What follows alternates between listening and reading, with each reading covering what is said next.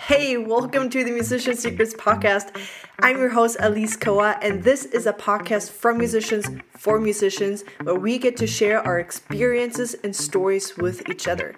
Here we unite and empower one another through mindset, music, and happiness. This is a safe place for independent musicians, so enjoy. What skills do you need to be a DJ? That's what I thought was very interesting, actually.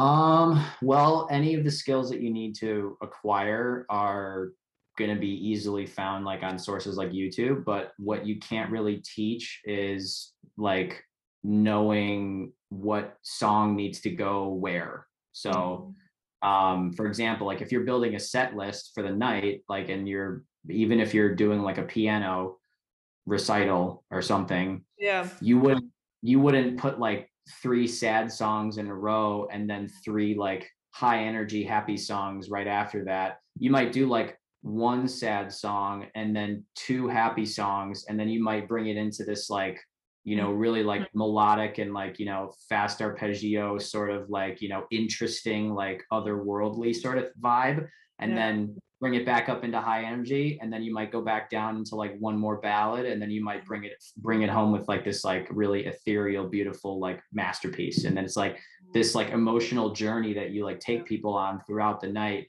is not something that you can really teach. And it's not about like playing the biggest hits or whatever like that are of today yeah.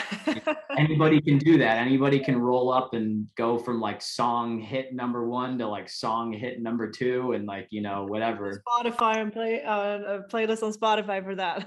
yeah, yeah, exactly. It's like then you're basically replaceable by AI, you know. So like one one you know if you want to draw a comparison from that it's like you need to be able to like understand like the emotional journey that you're taking people on yeah. and um that kind of you know comes with time but like you can also dissect other people's mm-hmm. sets so like when i was trying to learn how to dj when i first started and i was going to play my first show in yeah. college yeah. i was like okay this is the type of show that i want to play because i remember the experience and i remember who the artist was so i went and i found that set list online there's a site called uh, 1001tracklists.com uh-huh. And i went there and i found the set list and i broke it down and i was like okay like super high energy song. And then it was like vocal vocal mix over the top of like a drum beat. And then it was like uh super high energy song and then it was like a love song and then it was this and then i was like okay so i need to create the same sort of like thing in my set yeah. and that's what i did was i i don't have the paper anymore but i literally had this paper where it was like every song and then like the type of song it was and yeah. like the effect that that was meant to have yeah. and like so i was like oh there's like these like three song chunks like that's kind of cool you know yeah. so he's like doing he's doing three chunks and it's about like you know 245 or three minutes long of this vibe. And then once that becomes a little like you know okay like same vibe for a while exactly. we're going to switch it up into this vibe. And then like oh there hasn't been a song with vocals in it for about you know six minutes. So we're going to have a song with vocals now. Uh. and you know we've we've been at high energy for like seven and a half to eight minutes. So now we're going to take it down to like this low energy like vibe and let everybody get some maybe drink their beer, like whatever, like bring it back down a little bit. And then we're going to sharply bring it back up into high energy again and yeah. all that. So those are the skills I think that are like something that you really can't teach. And like taste is another one that kind of goes hand in hand. Like you yeah. can have like, you know, it's, it's better to have, um, like there's, there's bad taste and then there's no taste. Yeah. No taste is what you don't want. I'd rather you have bad taste. Yeah. Which like you can at least string together like the hits or whatever. I'd rather that than you have no taste at all. So you have to have yeah. some kind of taste, you know? that, that yeah, that's I've never thought about that, but that's actually that's actually true. yeah.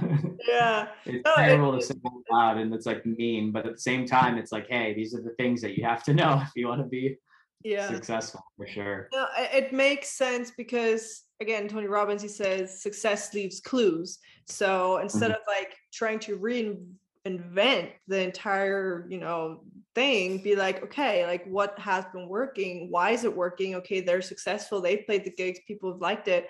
And kind of dissect that. I think that's like the smartest thing to go about that is like don't start from scratch. Don't like try to make up this you know just use what is already working and then build upon that you know just mm-hmm.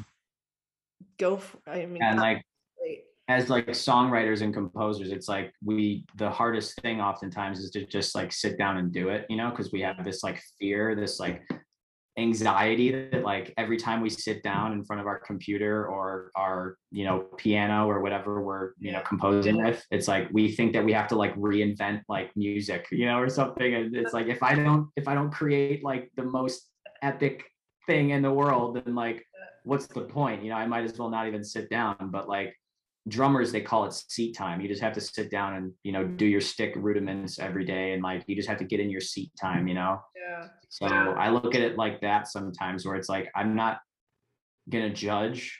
And this comes actually from a book that i read that would if you haven't read it it's like yeah. mind-blowingly good. It's called the war of art by steven oh, Pressfield. I've heard of it. I haven't read it yet though. Uh, it is one of those books where you're like, yeah, I'm gonna start this book today, and then like ten hours later, you're like, you know, still reading it like glued, and you know, you you're like, wow, I only have like 30 pages left. Like I literally I chugged through that book in like three days. Like it was like it was nothing, you know. And um, who's it by again? Yeah, the War of Steven Pressfield. Steven. And this one too, Pressfield. Pressfield. Press Have you heard of this one? By Julia Cameron? No, The Artist's Way. No. Oh, it's so good. I'm right. I'm in the like my headspace right now is like really in like the time management thing. So right now my I'm completely like somewhere else.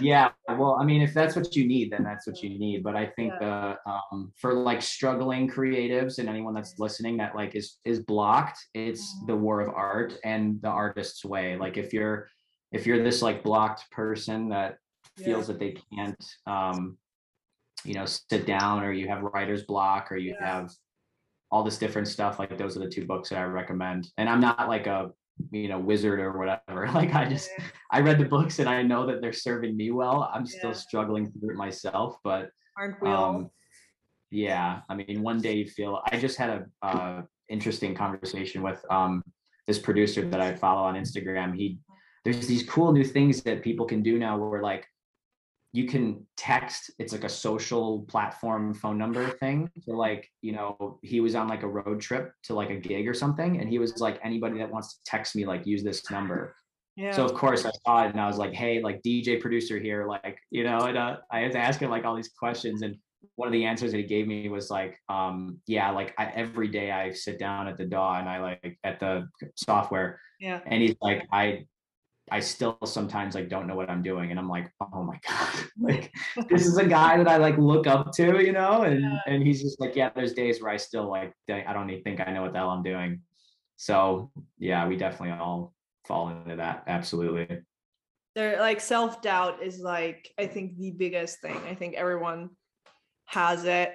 I don't think you ever like get rid of it. I think you just kind of learn how to like deal with it or kind of quiet it or something at least yeah that's how I feel. you know, some days you're like, oh, I can do it. I can conquer with the world with my music and I'm going to do it all. And then the next day you're like, oh no, like is like not how I imagined it to be. And Thank you so much for listening to the Musician Secrets podcast. This was a nugget, snippet, or short sequence out of the original episode. If this brought value to you and you've enjoyed the snippet, you can listen to the full version I linked up down below. And if you want to learn more and deep dive into growing as a musician and person, you can go to www.alisekoa.com slash MSB. You'll also find the link down below. But for now, keep rocking on and I'll see you in the next one. Bye!